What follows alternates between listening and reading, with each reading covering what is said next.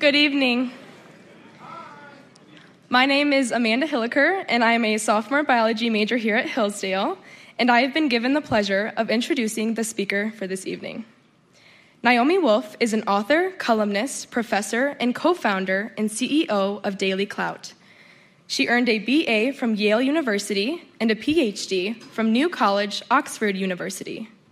A former Rhodes Scholar and Research Fellow at the Rothermere American Institute and Barnard College. She has taught as a visiting professor at SUNY Stony Brook and at George Washington University as a visiting lecturer. She has written for numerous publications, including as a columnist for The Guardian and the Sunday Times of London.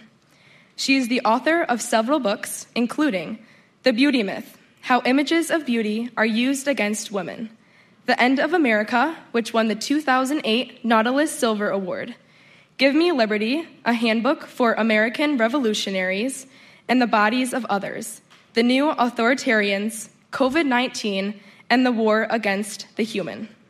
Please join me in welcoming Dr. Naomi Wolf.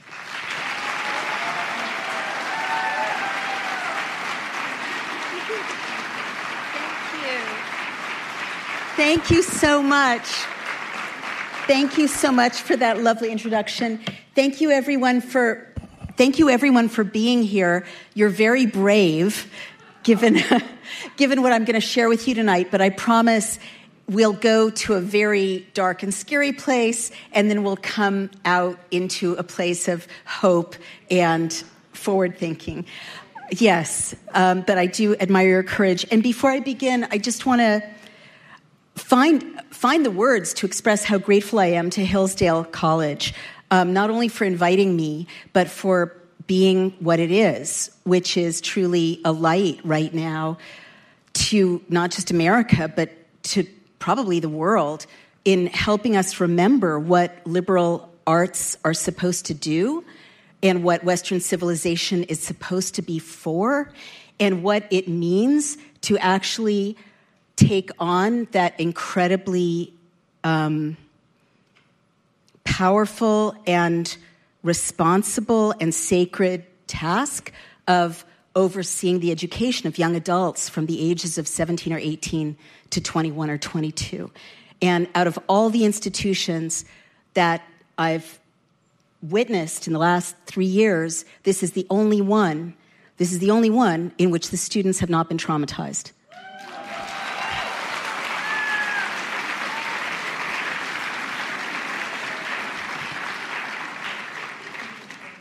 I, am so grateful to all of you. So I'm just going to jump right in. Is there, I'm a pacer. Is there a, a handheld mic I might uh, use while I pace? And, oh, I'm sorry, Mr. Bell. Um, I, will stand here till a handheld manifests. So I, I should also start out by disclosing that I did spend my entire career um, on the left um, I was an advisor to uh, Gore 2000 and to the Clinton reelection. I'm sorry, I just feel I should share. I should share this. I should get it out. I should, I should just be transparent. Um, and the last three years have shown me that my former world has truly imploded and that now, yeah. Sad but true. But the happy part is that now I think something's happening in this country in which left and right really are losing any meaning. And what really matters is what I've found, which is my brothers and sisters are right here in this room. My brothers and sisters are anyone who cares about the Constitution, liberty, and freedom.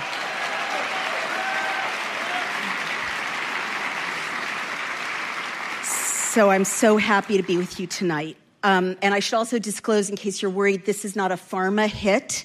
This, I ran after a puppy, we have an adorable new puppy, and he was faster than I am, so um, that's that. All right, so I'm going to talk to you about what's really in the Pfizer documents. Um, and uh, if I pace around like this, can you hear me? No. no. All right. Okay. And the reason I know what's in the Pfizer documents is not because I'm a medical doctor, I'm not. It's not because I'm a scientist, I'm not. I'm an English major. My DPhil is in Victorian poetry. But but I know what's in the Pfizer documents because something kind of miraculous in the history of intellectual inquiry happened to me and to the world um, a- as a result, and it, it's the following.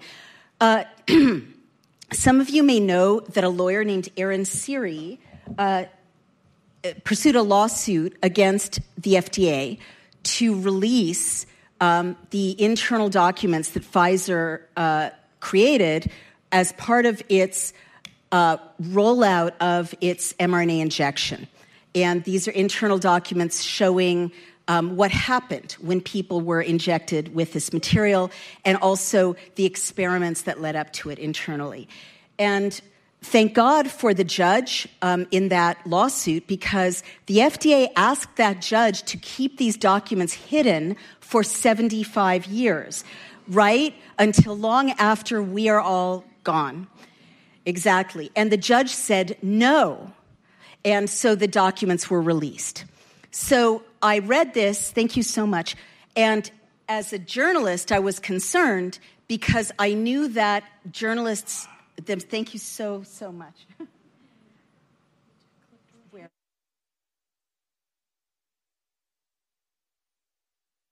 are not equipped to, um, as lay people, to understand the technical language in the documents. And I also knew that uh, Pfizer was releasing 55,000 documents a month. And even that is a bit deceptive because these are documents that each of them can be 10,000 pages long, right? So massive, a massive tranche of, of data and that ordinary journalists, it was going to go into the memory hole unless we found specialized um, readers to, to read through, analyze, and interpret and boil down into manageable reports. Thank you so much. What was in the Pfizer documents. So I went on War Room, which is another great irony of this moment. Are we good? Good. Thank you so much. All right, thank you to this lovely lady who helped me be audible. Thank you. Thank you. I feel free here at Hillsdale. I can go anywhere, I can say anything. Um, I went on War Room, which is, you know, one of these great ironies of this moment that Steve Bannon and I have this, you know, interlocutory um, platform where he listens to what I have to say, which is a miracle because I got deplatformed a year and a half ago um, for doing what I've done for 35 years, which is reporting on women's reproductive and sexual health. Um, in June of 2021, I reported on the fact that women were experiencing menstrual symptoms subsequent to receiving an mRNA injection. I'm a feminist. I've been a feminist forever. My first book was published when I was 26. And it is not unusual for me to call attention to symptoms that women are having that are red flags. Anyone who knows eighth grade biology can tell if women are having menstrual symptoms, there are going to be other bad things happening down the road. Um, and sure enough, Twitter deplatformed me for this obvious observation, and I, I was also smeared um, globally. And it turns out another lawsuit subsequently found that it was the White House, the CDC, possibly DHS, and Twitter all unlawfully colluding to deplatform and smear me for making this observation about women's health. Yeah, but fast forward, um, I was talking on War Room about the release of these documents, and I called for experts to help us read through them, and miraculously, 2,500 experts responded to this call. And, right? Eh, yes. Yes. But the story is not over because I was ill equipped to manage them. And so we had physicians, we had RNs, we had biostatisticians, medical fraud invest- investigators, um, lab clinicians, research scientists, uh, cardiologists, pathologists, anesthesiologists, some of the most distinguished scientists and medical people imaginable.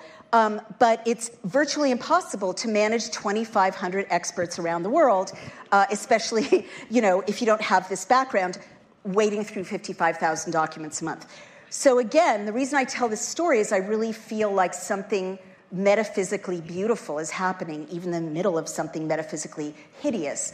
And that is this tiny woman, Amy Kelly, this tiny doll like woman, and I stress her tiny doll like appearance because it's so stereotypical, but she's such a force of nature, right? Belying those stereotypes.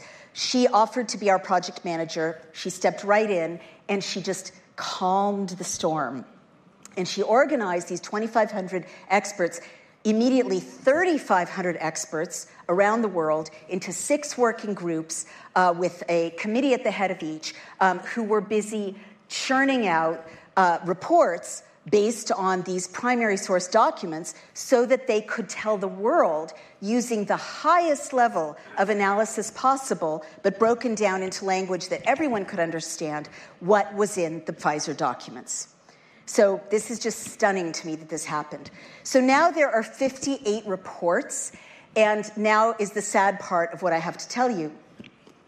The Pfizer documents contain evidence of the greatest crime against humanity in the history of our species.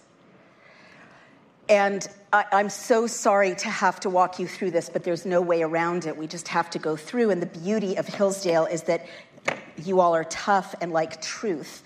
Um, and so with truth, we can, we can prevail. Uh, but it's, it's, it's painful.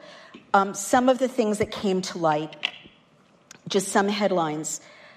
Pfizer knew, for instance, one month after rollout, so that's November of 2020, that the vaccines didn't work to stop COVID. Indeed, in the Pfizer documents, a month after rollout, and this is marketing, post marketing. So it's, it's out there, the spokesmodels are telling you to do it, the ads are in social media, you know, the ads are on television. A month after rollout, Pfizer's internal documents identify that the vaccines have vaccine failure and um, failure of efficacy, and they identify that the third most common side effect of the Pfizer vaccine is COVID.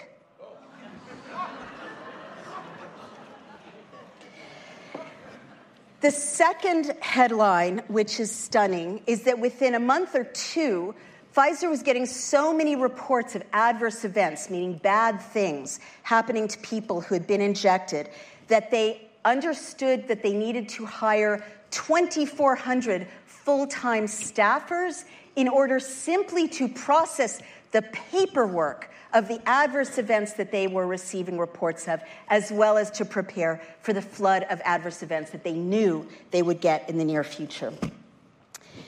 Pfizer knew in May of 2021 that the vaccines had caused heart damage in 35 minors within a week after the injection. And yet, and Pfizer knew, right? You've got to understand that all of these documents say FDA confidential at the bottom of them, right? Pfizer and the FDA shared these documents. And the FDA knew that 35 minors sustained heart damage. But the government of the United States, and I'm embarrassed to say I voted for these people, didn't tell parents until August of 2021 that there was an elevated risk of heart damage in healthy young adults. Four months later, and in those four months, what did the young adults of America receive? A constant battering with propaganda on social media, on television, in news outlets, bought up by money in the CARES Act, as well as from the Bill and Melinda Gates Foundation, with like influencers showing off their injection site, saying, you know, we can do this together, we can be strong, do it for grandma. All of this aimed at young adults. They did not tell the young adults, the healthy young adults of the United States, your generation, that this was elevating a risk of heart damage. Till four months later. You may recall that the CDC said that the materials of the injection stay in the injection site. And the materials are lipid nanoparticles, they are mRNA, and the lipid nanoparticles are an industrial fat, which is covered in polyethylene glycol, which is a petroleum byproduct, right? and spike protein. Well, the CDC said it stays in the injection site. And then it says, and I remember asking doctors, like relatives who are doctors and were funded by NIH grants, where does the spike protein go? And they were like, you know, when you're a journalist, you've got an ear for nonsense. They were like, well, your body metabolizes it, you know, or well, you'll digest it and excrete it. And it's like they had no evidence to give me to show me the basis for their response. But in fact, that's not what happens to these materials. And Pfizer knew that. These materials biodistribute, this is Pfizer's language, throughout your body in 48 hours. And where do they settle? They, well, lipid nanoparticles are designed to cross every membrane in the human body. They've known this for 10 years. So, where do these, these ingredients go? They go to the brain. Some of you have noticed changes in the personalities of loved ones who have taken these injections. They biodistribute to the liver, the adrenals, the spleen, and if you're a woman, they accumulate in your ovaries. Now, these are industrial fats coated with polyethylene glycol in your ovaries, okay? And what's really scary, Dr. Robert Chandler, who's a respected um, pathologist who's treated uh, the Lakers and the um, Angels, he wrote this report and he shows that the chart shows the graph going down as it leaves the injection site, but going up as it accumulates in these various organs over time. And what's incredibly scary if you're a woman is that there's no mechanism that we've found by which the body gets rid of the lipid nanoparticles in the ovaries. So, your first injection, some go into your ovaries. Your second injection, more go into your ovaries. Your booster, more go into your ovaries. There's no mechanism with which the body can release this material that we've seen. And Pfizer knew. So, the lipid nanoparticles, as I mentioned, cross every membrane in the human body. Um, and not unexpectedly or not surprisingly, in the Pfizer documents, it shows that in only three months there were 1,200 plus deaths um, out of 42,000 plus adverse events. And there are catastrophic categories of the kinds of side effects that um, people sustain. And, and what's so heartbreaking to me knowing this is that these are not the same side effects that the CDC tells you about or your doctor tells you about. The CDC will say, you'll have fatigue, you'll have chills maybe, there'll be a little swelling at the injection site. That's not what's in the Pfizer documents. There's at industrial scale strokes, hemorrhages, blood clots, lung clots, leg clots, neurological disorders, um, dementia type disorders, Guillain Barre, uh, Bell's palsy. Um, I mean, the, the, neurological disorders are, are at industrial scale, but also side effects you don't necessarily expect. But now that I know about them, I see them everywhere. The number one side effect is joint pain, which is so interesting, right? Have you, did the CDC tell you about joint pain? And yet, I know healthy young adults, healthy young adults who are limping or who have had knee problems or shoulder problems, their shoulders separated. Well, think about lipid nanoparticles. They go through every membrane, they're going through cartilage, they're destabilizing cartilage.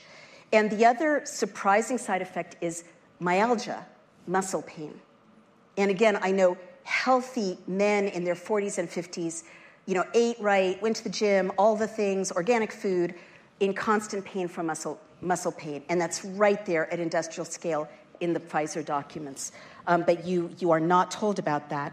But in addition, it's, I mean, I, I, I don't say lightly that it's mass murder. There are 61 deaths from stroke, for example. Half of the stroke adverse events took place within 48 hours of the injection.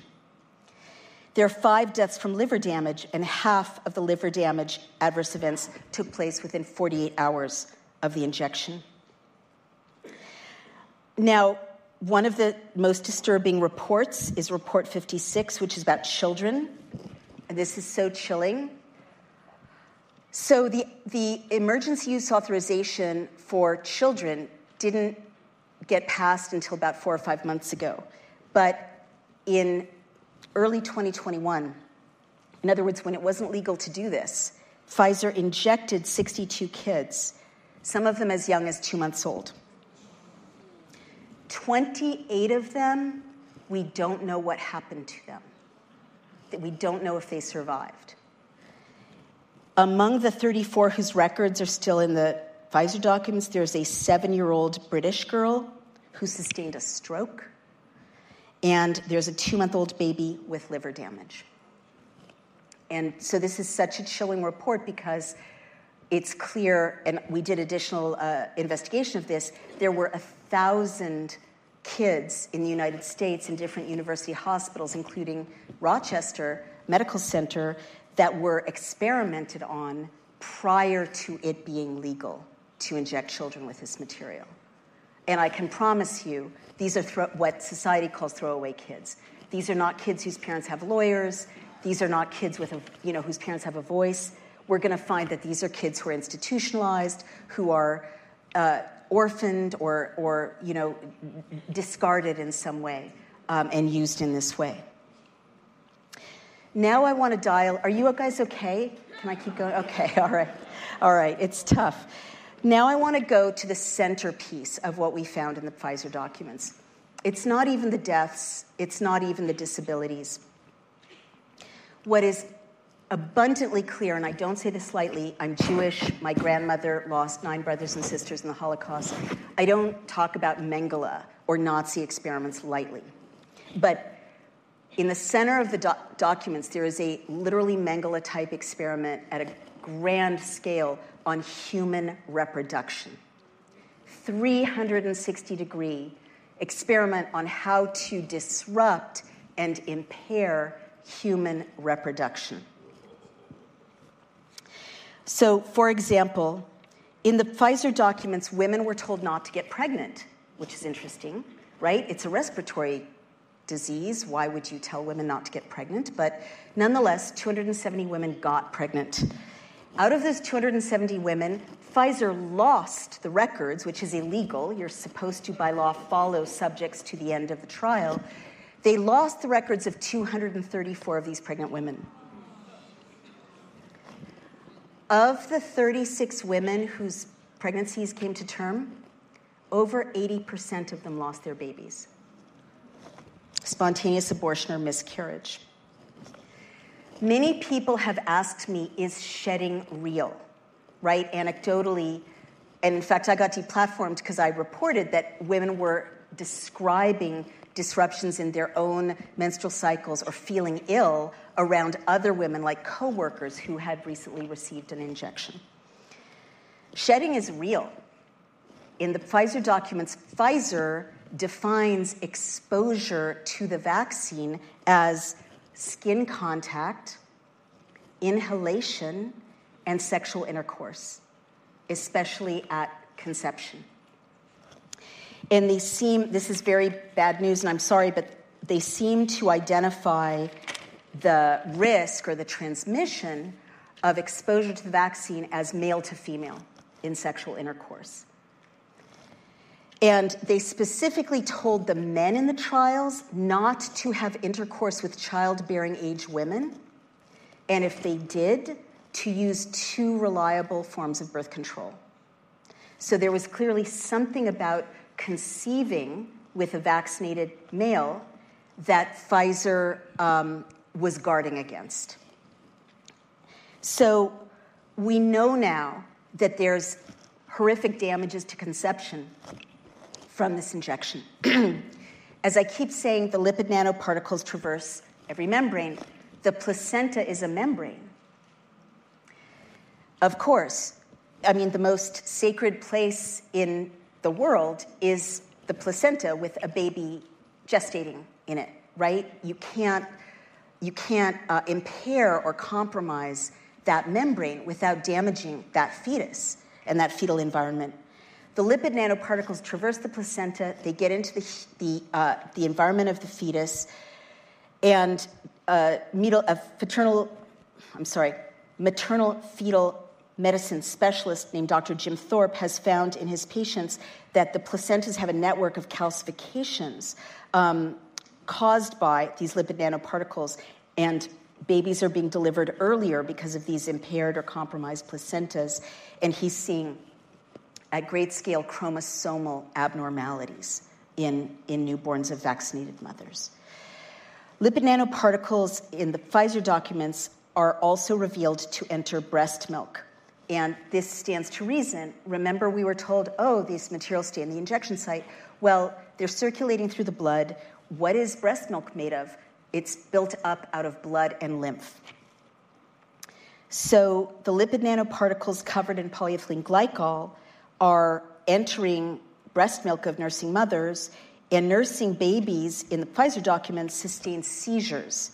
And one baby died in the ER after nursing from a vaccinated mother from multi organ system failure. Four of the moms who are lactating in the Pfizer documents had breast milk that turned blue green. And by the way, this is not just the Pfizer documents. The NIH uh, did a study subsequently that also found that babies nursing from vaccinated moms were having failure to thrive, not putting on weight. They were agitated and restless and sleepless. They downplayed it. But I just want to I want to tell you, like as a woman, just to uh, for a moment, it's hard, right? It's hard enough to be a healthy woman, menstruating, conceiving a baby, carrying a baby, delivering a baby, nursing a baby. These are great, great gifts, but they take a lot of strength and stamina and, you know, social support and love. They're not easy to do. And nursing a baby is not easy to do at, you know, at its easiest, at its, at it, when you're at your most healthy.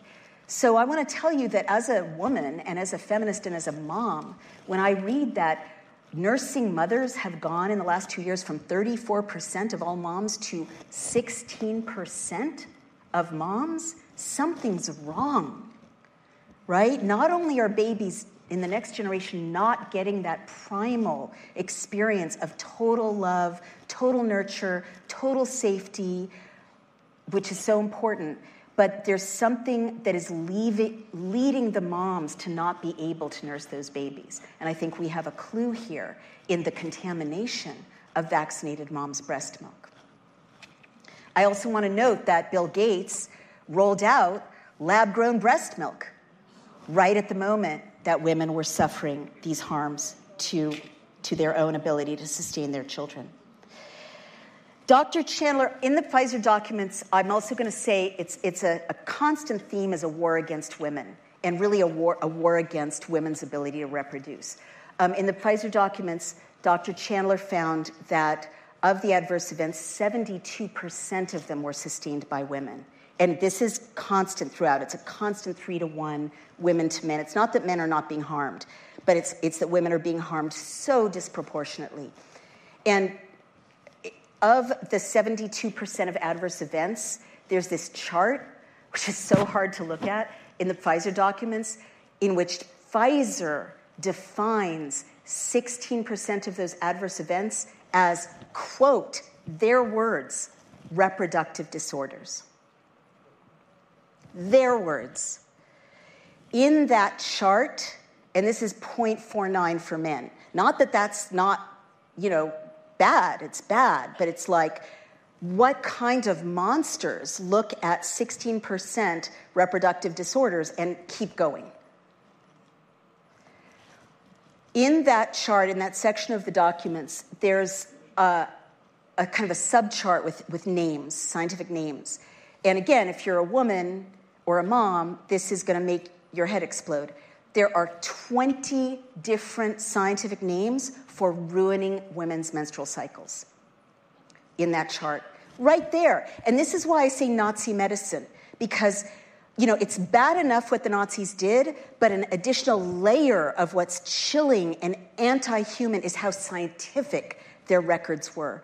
So there's a scientific name for having two periods a month, or a scientific name for bleeding every single day of the month, or a scientific name for not having any menstrual cycle at all all month, and you can assume you're not fertile or not easily fertile under those circumstances.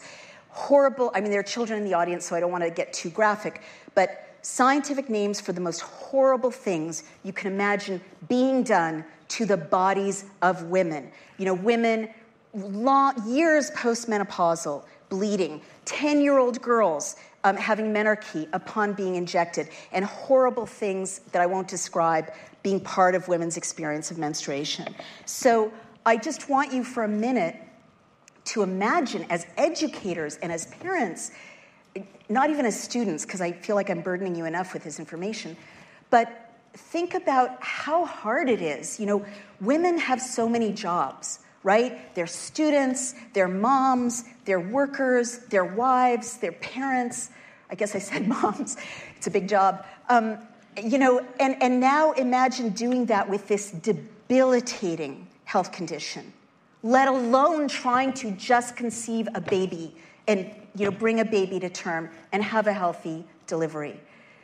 So, not surprisingly, and this relates directly to my being deplatformed a year and a half ago, not that what happened to me personally is important compared to what happened to everyone. Not surprisingly, in 2022, around the world, nine months after the rollout in most of Western Europe, there's a 13 to 20% drop in live births all over Western Europe and North America. And Singapore and Australia, 13 to 20% drop in live births, with stunning sub data like double the number of stillbirths in Scotland, a highly vaccinated country. 89 stillbirths in Canada in one province when usually they have two or three. Dr. Thorp describes five or six miscarriages a week when before they would have two a month. Absolute baby die off is what I called it in an early essay about this. So let me now tell you this is not universal, it's not around the world. This drop, this, this uh, murder of the next generation is not global, it's Western Europe and North America. And I'll get to the meaning of that shortly. So I mentioned that men and boys are not, uh, you know, spared. Um, Amy Kelly, for instance, found that lipid nanoparticles degrade baby boys in utero. Uh, they don't even have to be vaccinated. The lipid of course, the testes are a membrane, so these um, lipid nanoparticles traverse the testes uh, of fetal baby boys and degrade the Sertoli cells and the Leydig cells, which are basically the factories of masculinity. So we don't know if these little baby boys of vaccinated moms are going to be able to grow up to be sexually functioning adult men. The Sertoli cells and Leydig cells are responsible for the male hormonal balance that create things like um, deep voices, you know, hair on their bodies, broad shoulders, all of the things that we associate with normal masculinity, and that is being degraded. Um, so, and again, when I say like why, why this focus on reproduction, it's a respiratory virus, right? So, why in the Pfizer documents did they mate rats, sacrifice the rats, and then analyze the sexual, the cells of the sexual organs of the rats? Right? It's a respiratory virus. So, these are monsters, and there's no way to avoid concluding that they're focused on disrupting human reproduction. So that's a lot, a lot. And now I'm going to step back and put it in geopolitical context and, and answer some of the questions about why, from my point of view.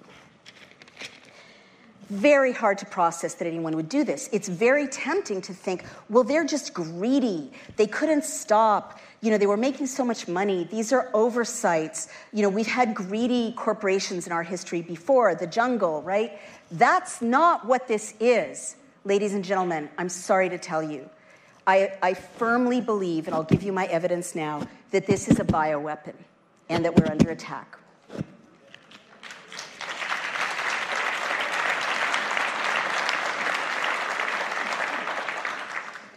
So let me step back now and tell you who made the Pfizer injection. You may well think, as I did, that a German company made the Pfizer injection. But that's not true, or that's not the whole truth. Pfizer is a German Chinese company, and specifically its subsidiary BioNTech, which it purchased right before the pandemic, um, is a German Chinese company. BioNTech signed an MOU, which is a memorandum of understanding with Fosun Pharmaceuticals in 2021. So Fosun Pharma is wholly owned by the Chinese Communist Party. It's one of the biggest and most important pharmaceutical companies in China. And you may not know that every corporation in China is, is basically run by the Chinese Communist Party or answers to the Chinese Communist Party. So, pardon me, which is why it's nonsense for Dr. Fauci to think that, you know, Wuhan is a bunch of independent scientists scampering along doing nice things for America. They're run by the CCP and by the People's Liberation Army of China. So, Fosun Pharma, which is whose CEO is a senior official in the CCP, didn't just sign an MOU with BioNTech, but in 2021, if you look at the SEC filing, which is our stock exchange filing for BioNTech, it shows 100% completed tech transfer of the technology, the IP, from BioNTech to China.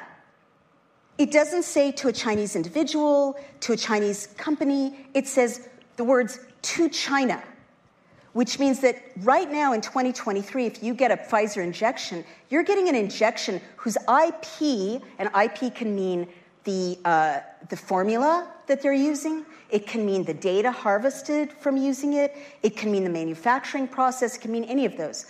But all of that is owned by China now when it goes into your American body in America. Not only that, Fosun Pharma, they don't give this injection to China, the people of China. And by the way, I'm an anti racist. This is not an anti Chinese position I'm taking, it's an anti Chinese Communist Party position I'm taking because they want to kill us. Okay? So, the, the manufacturing plants, this stuff is not going into the people on the mainland of China.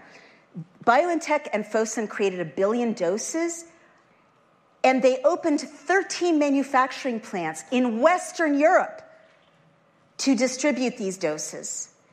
And they opened two of them in the United States of America. One is in Princeton, New Jersey, and one is in Springfield, Massachusetts. CCP owned manufacturing plants producing the injection that goes into the bodies of school children here in the United States of America. Now, in 2018, there was a study by a group of Chinese scientists that showed that lipid nanoparticles damage fertility, mammalian fertility. So they knew.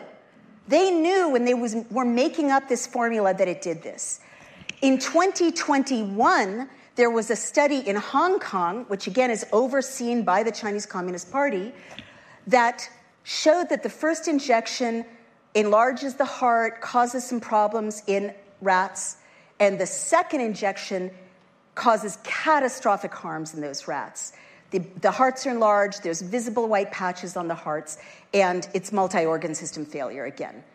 So to me, I'm not a scientist, and it's kind of lucky.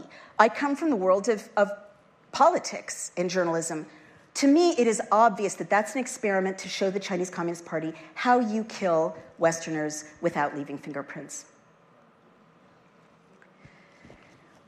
There's more I can tell you uh, about why I believe this is a bioweapon. Think about who got mandated. And, and I'm very much influenced in my conclusions about this by my husband, Brian O'Shea, who spent 12 years in military intelligence and then in the intelligence community. And from the very beginning was saying, this is China, this is China, it's a bioweapon. And I was like, honey, I love you, but that's crazy. and then he showed me so much primary source documentation that there's no way to avoid this conclusion. But look at who, look at who got mandated with these injections. And, and as a political consultant, you learn to reason backwards. You look at the effect and then go you, you, you draw conclusions from the effect because the story is made up always, right? That's, you learn that as a political consultant. The, the, the principals will set a goal, they'll say, get us to this goal, and then the, chief of staff goes to the message shop, meaning the storytellers, and says, Tell a story to get people to accept this goal. And that's how politics works. So, what is the effect, right? I'm not, I'm not asking you to think about the story, which is save your grandma, you know, do it for the community, right? Safe and effective. That's the story. The effect, who got mandated? Our military got mandated. Our first responders, our healthcare workers, our doctors and nurses got mandated. Why? Vaccine doesn't affect transmission. We know that. Why? Right? How do you cripple a society? Our elites' kids got mandated. I just spoke at Yale. You know, I have loved ones at Princeton. I have loved ones at Cornell. These parents are distraught, which is why I love Hillsdale so much. But, you know, what, how, to, how to cripple a, a, a country, take out the kids of the leaders, right? Take out the kids of the wealthy, the kids of the elite. Who else got mandated? You know, firefighters got mandated. All the people we need in order to defend ourselves are the ones who got mandated. Pilots got mandated, right? Cripple a society.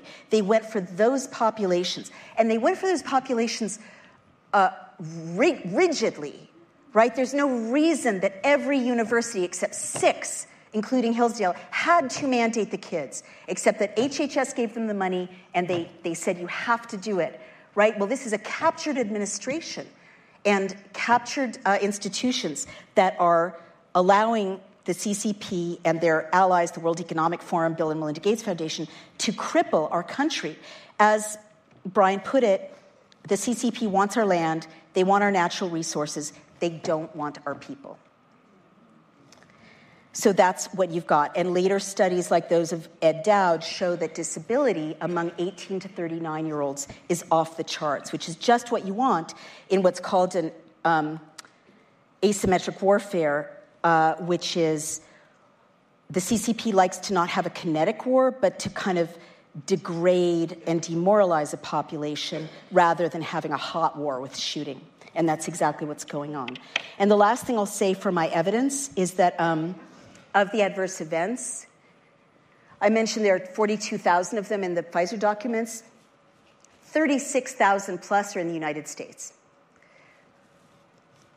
About 8,000 plus are in Western Europe in order of political importance. So Britain, Germany, France, Spain, Greece, Italy, like that. Out of all the rest of the adverse events, 7,000 adverse events, roughly, all the 51 countries around the world, other than Western Europe and North America, where this was deployed, they, all of those only account for 7,000. So that's not random, right? That's targeting North America and Western Europe.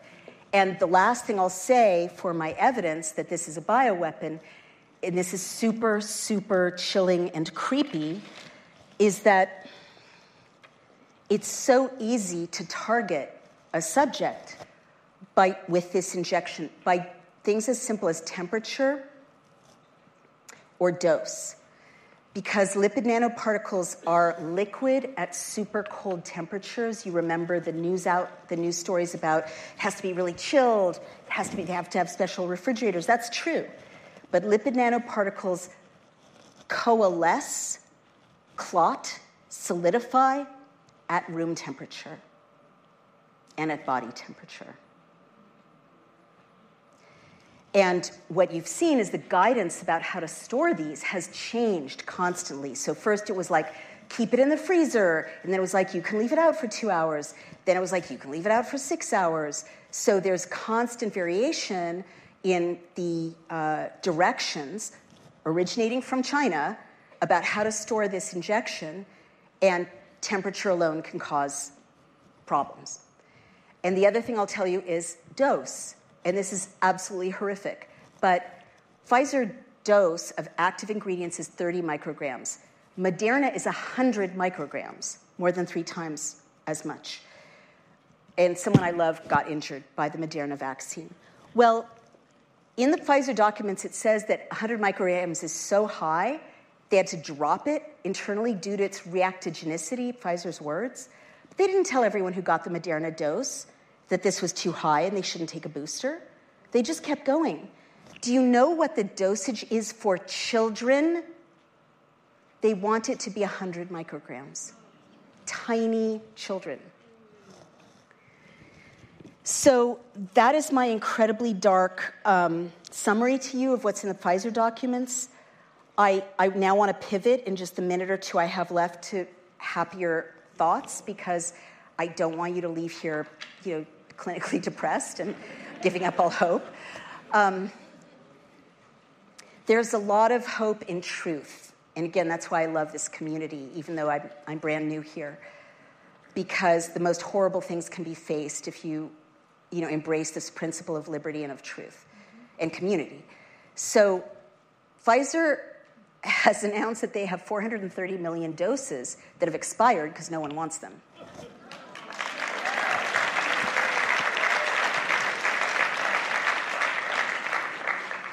And, and it's vanishingly small numbers of parents who have given in to the relentless propaganda to, to vaccinate their children with mRNA injection. Uh, so informed consent makes a difference, and informed consent is the law, which people conveniently forgot in the medical establishment in the last two and a half years. Um, we have lawyers suing Pfizer, and I do believe, and there are a lot of good bills that are being introduced to strip Pfizer of its impunity from lawsuits. And I thoroughly hope and believe, I believe we're looking at a mass murder situation a, a war, a war crime, crimes against humanity. And I believe and hope that all of these evildoers, as you know, friendly as they look in their little outfits, talking to the cameras, I hope they will all face justice in this lifetime.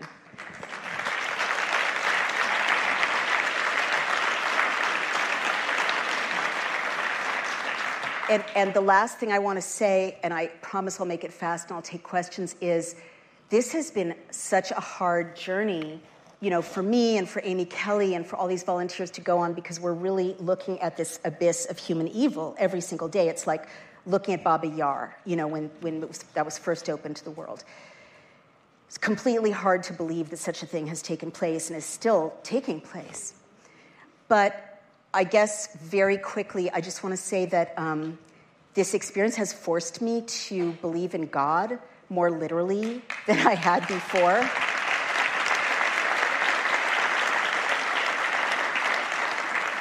And, and, I know that sounds paradoxical, but I, I, felt like this evil overtook the world in lockstep, in perf- perfect unison, in a way that I could not explain using my critical thinking, my great education. It, it didn't act like any history previously, right? It was far less random. And uh, it, it, there was something metaphysical about it you know, and the way people were just lost in delusion, all in one delusion. The media all told one lie. Doctors who were healers one minute were death dealers the next minute. Something absolutely metaphysical about it that went beyond human history. So I do believe I've concluded, I don't have answers, but I've concluded that we're in a time like really a biblical moment where humanity is being asked to choose, basically. And uh, I mean, this is very subjective, but I kind of believe that God is going, okay, this is how bad humans can be if you lose touch with me. You know, this, it, it's this bad.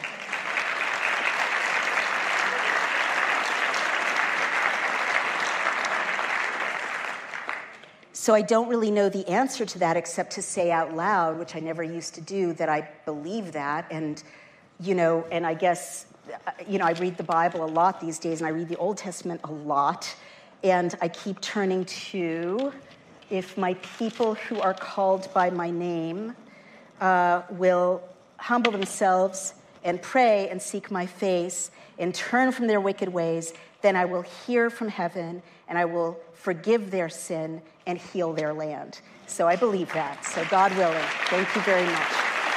Thank you very much. Thank you. Thank you. Thank you so much. Thank you. Thank you so much. Thank you. Thank you.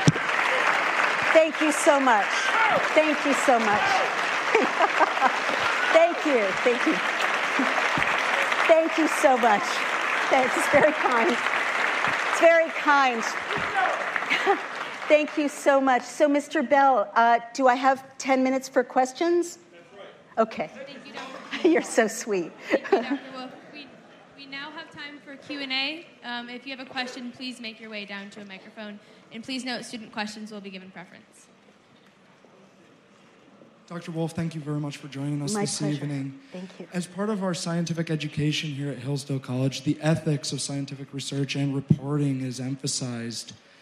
Um, so, your talk this evening has raised some significant concerns for me.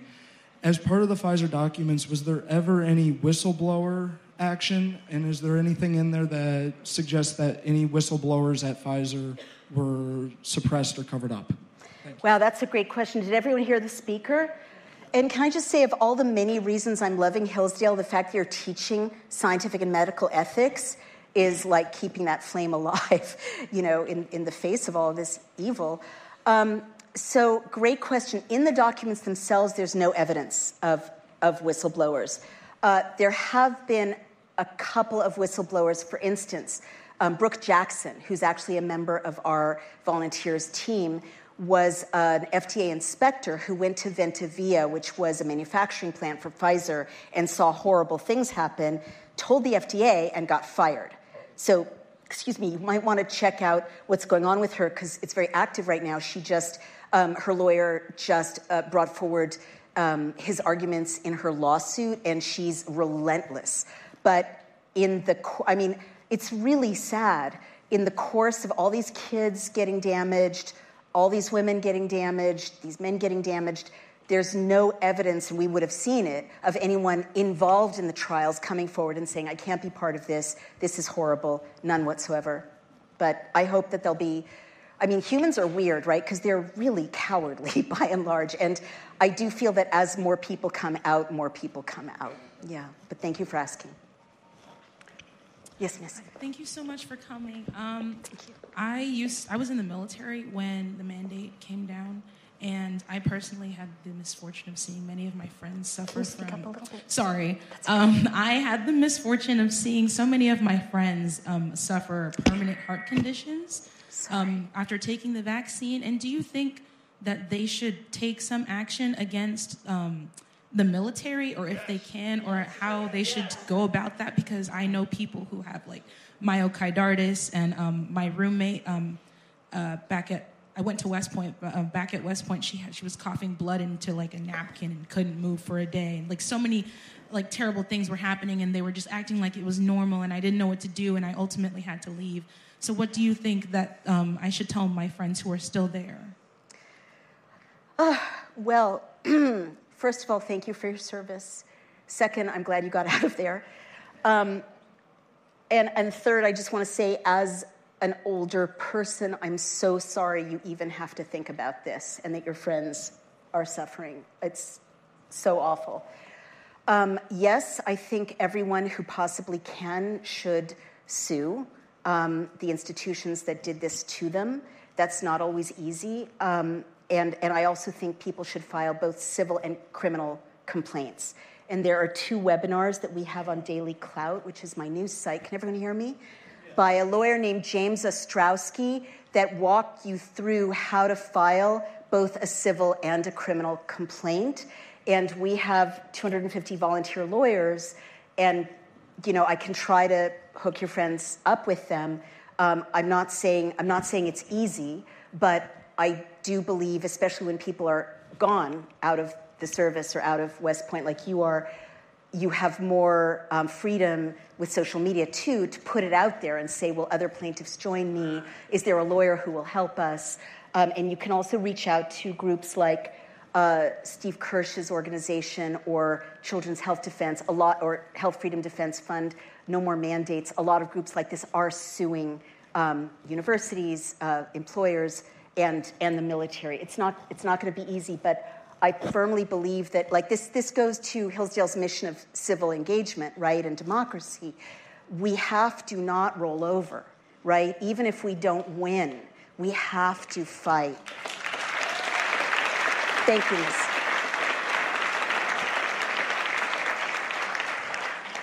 Hi, thank you for being here. Um, I had a question about the lipid nanoparticles, and from my understanding, they're used as a delivery mechanism for a lot of other drugs. So, do you believe that these adverse side effects are coming from using lipo nanoparticles for delivery of like cancer drugs, any drugs that they're being used for, or is there something different about the COVID delivery mechanism? Right, great question. So I'm not a scientist. I will say that there's, to me, nothing safe about the lipid nanoparticles because of their mechanism. Um, and more and more of our, our reports show that. For instance, they degrade the myelin sheath of the nerve, and that's why there are so many neurological events.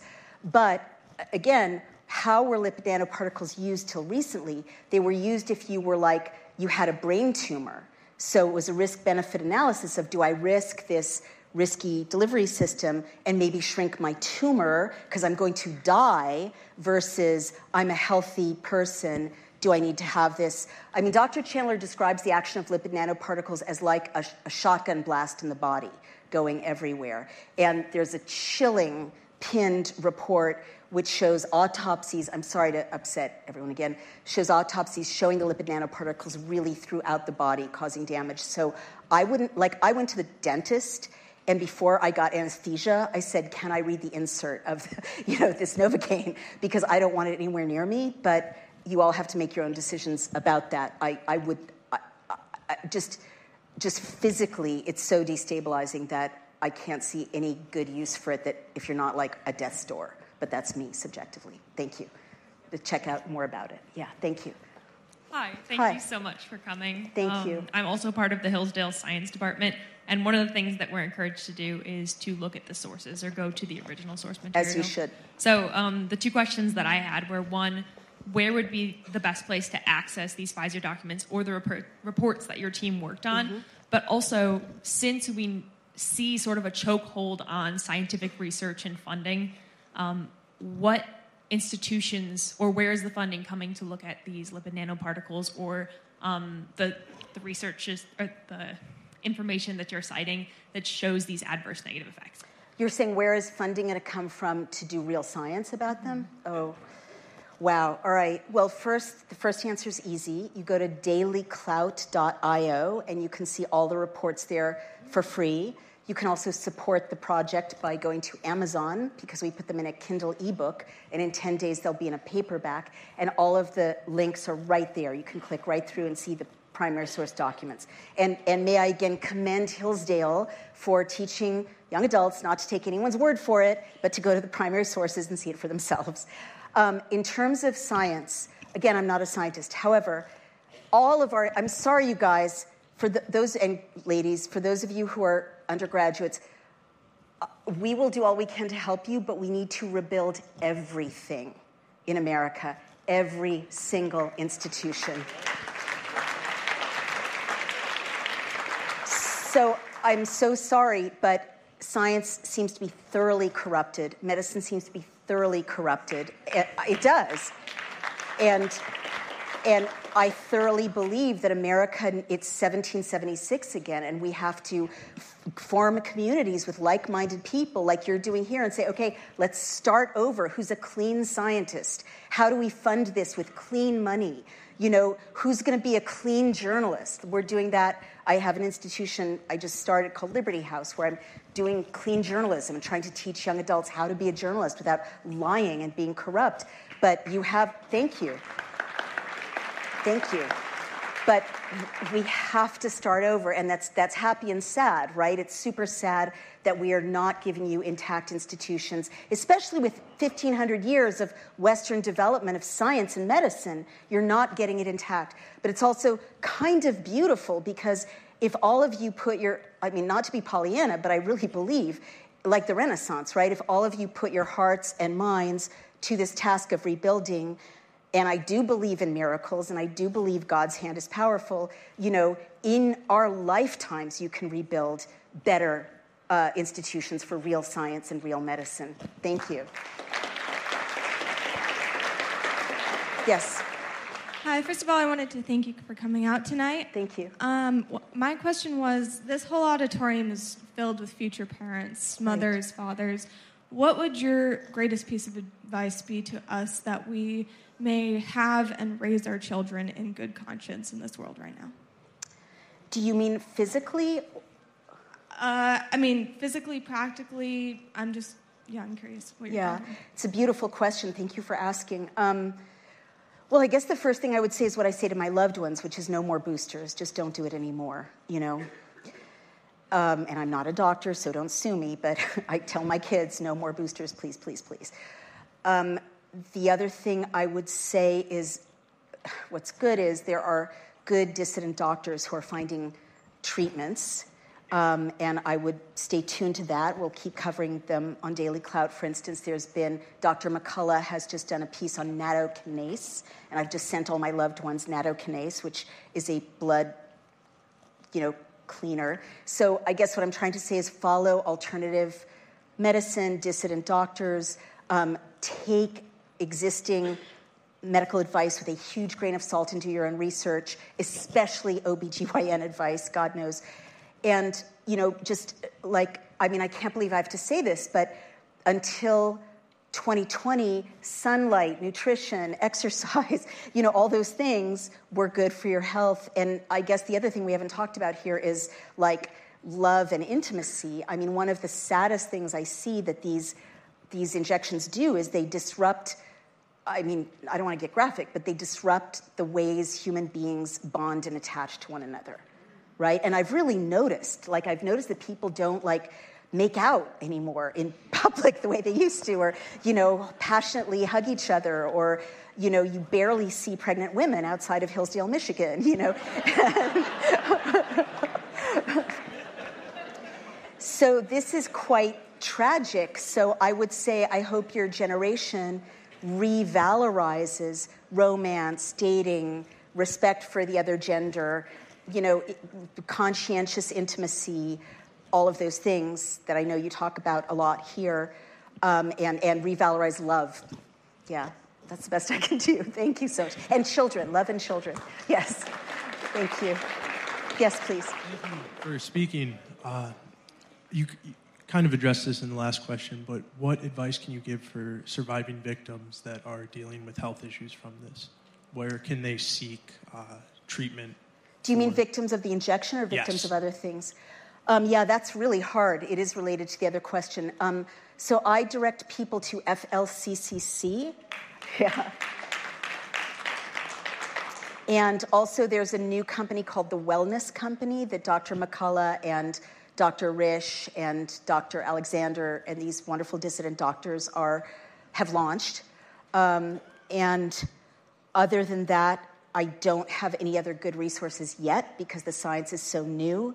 But oh, Dr. Henry Ealy also at the Energetic Health Institute, um, and I, I honestly believe that like in addition to the physical damage, there's also psychological damage that that you know people you trust treated you like nothing, and so to me, it's very healing to even talk to someone like Dr. Ealy or Dr. McCullough because they hold that physician's respect for and reverence for human life and human health. And, and I think that itself is, is healing, right? That, that, that reverence for the human condition, I think, is very important to nurture as well. That's the best I can do for now. But I'll keep you all posted as we learn more. Thank you.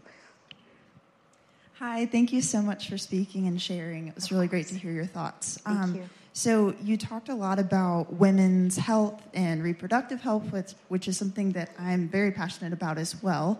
But I notice um, when we look at just all the information that we're fed on social media and a lot of the social media apps, it's very quick little bits of information that's Right. usually supporting the vaccines. And so when it comes to seeing who this impacts, I think it targets, just like you were saying, children are usually targeted with the vaccines, and sometimes underprivileged children. I think also the lack of education can be a big thing with who is accepting these vaccines without really educating themselves and getting fully informed consent. So, how would you say opening up the conversation to those people groups, especially young women where there's clearly a lack of women's health education, you know, how can are there sources that are, you know, following up that side of it to make that information accessible to those that might not be able to interpret primary source documents? Right. Wow. Another great question. So, first, I will say tragically, all the institutions like the Boston Women's Health Collective, which does Our Bodies Ourselves, a famous feminist women's health book that has been around for 40 years, have horribly sold their souls, taken the money, and are disgustingly corrupt. So don't pay any attention to them at all. And also, you should know that social media and, and legacy media also took the money. Um, Bill and Melinda Gates spent $319 million on mainstream media. So you're not going to get truth about this from BBC, The Guardian, you know, The New York Times. Um, you have to be very cautious about what you take in. And, and social media, especially, is designed for clicks and not for information. So, uh, you know, we've done our best to give you all the good primary source information on Daily Clout, and there are other decent sources like the ones I mentioned. Um, Children's Health Defense is a great source for stuff like this, and that's to educate you. But I, I would also say that we tend to um, underestimate how important we are to the people around us and how influential we are to the people around us. You don't need a national platform to have a conversation with your you know, niece or your cousin or your, you know, a child that you're mentoring. Um, and I would even say it's so important for you just to influence the people around you. I would put all your energy into that, which you can do, and not worry too much about going to other communities because people are most um, persuaded by the people around them. That's why the Trusted Messenger program of evilness is so effective. Um, yeah, uh, just, but I would also say be brave, right? Because we all know, maybe you, maybe you've been spared, but everyone I know knows a family or is part of a family that's been torn in half by these issues. And, you know, bad feelings are around them, ostracism and silencing and censorship and rejection. So I often say to people, people say to me, You're so brave. Well, I'm not brave. You know, I had no alternative but to tell the truth but but don't don't be less than brave right you have to you have to save people's lives you have to and I mean, when i said this is a biblical moment i kind of feel like what conditions could have been brought about any more clearly to force us to be people who either love our neighbor or, or step away from that responsibility so that's what i would say yeah we have time for one more question Dr. Wolf, first of all, you've become one of my heroes in the past year. So Thank God you. bless you. I pray for you, and Thank I so you. much, so much admire your courage. Thank you so much. I want to go back to the theme of hope. And you talked a little bit about changing the laws that uh, indemnify Pfizer from lawsuits and the other pharmas as well. What kind of traction are you seeing potentially from our political leaders? Because we don't have a friendly White House right now No. for, the, for any of this. And on, each, on either side of the aisle, I'm wondering, you know, we have a split government. Are you seeing hope there on that front that we have enough traction based on the evidence that you're, you're revealing? I mean, I, I don't put any faith, as a former political consultant, I just don't think either party is going to solve it as a party. It, it's really always up to the people holding their feet to the fire. Um, Pfizer can buy whomever they want, right? And it's not just Pfizer, Google, you know, Twitter. I mean, Facebook invested in the vaccines, Google invested in the vaccines, big tech is deeply, deeply invested. Um, so no, I don't see. I see some window dressing, like Rand Paul's awesome theatrically, and you know Senator Johnson's awesome on camera, but nobody's gone to prison. You know, like there's no real consequences to date. So again, uh, it's really up to all of you. And what I will say is, look on Daily Clout at something called BillCam, which is a way to send uh, state or federal legislation through social media because the top 10 bills are, as I mentioned, really good bills that would force accountability. And at the state level, you really can have an impact. Even just this community here of you know 500 people at Hillsdale can have a huge impact, even though Michigan is awful on these issues. I know because I testified at the Michigan legislature. But you know, it takes like 50 people to pass a bill at a state level using this technology where the bill goes through social media and bombards the sponsor or the opponent of the bill. Um, so I would organize at a local level and not wait for to be saved by either political party because it's not going to happen. I'm sorry. Thank you so much. I'm sorry to be so such a downer, my gosh, but I guess there are also solutions. Yes, please. Please, please join me in thanking Dr. Wolf. Oh, thank you so much. Thank you. Thank you so much.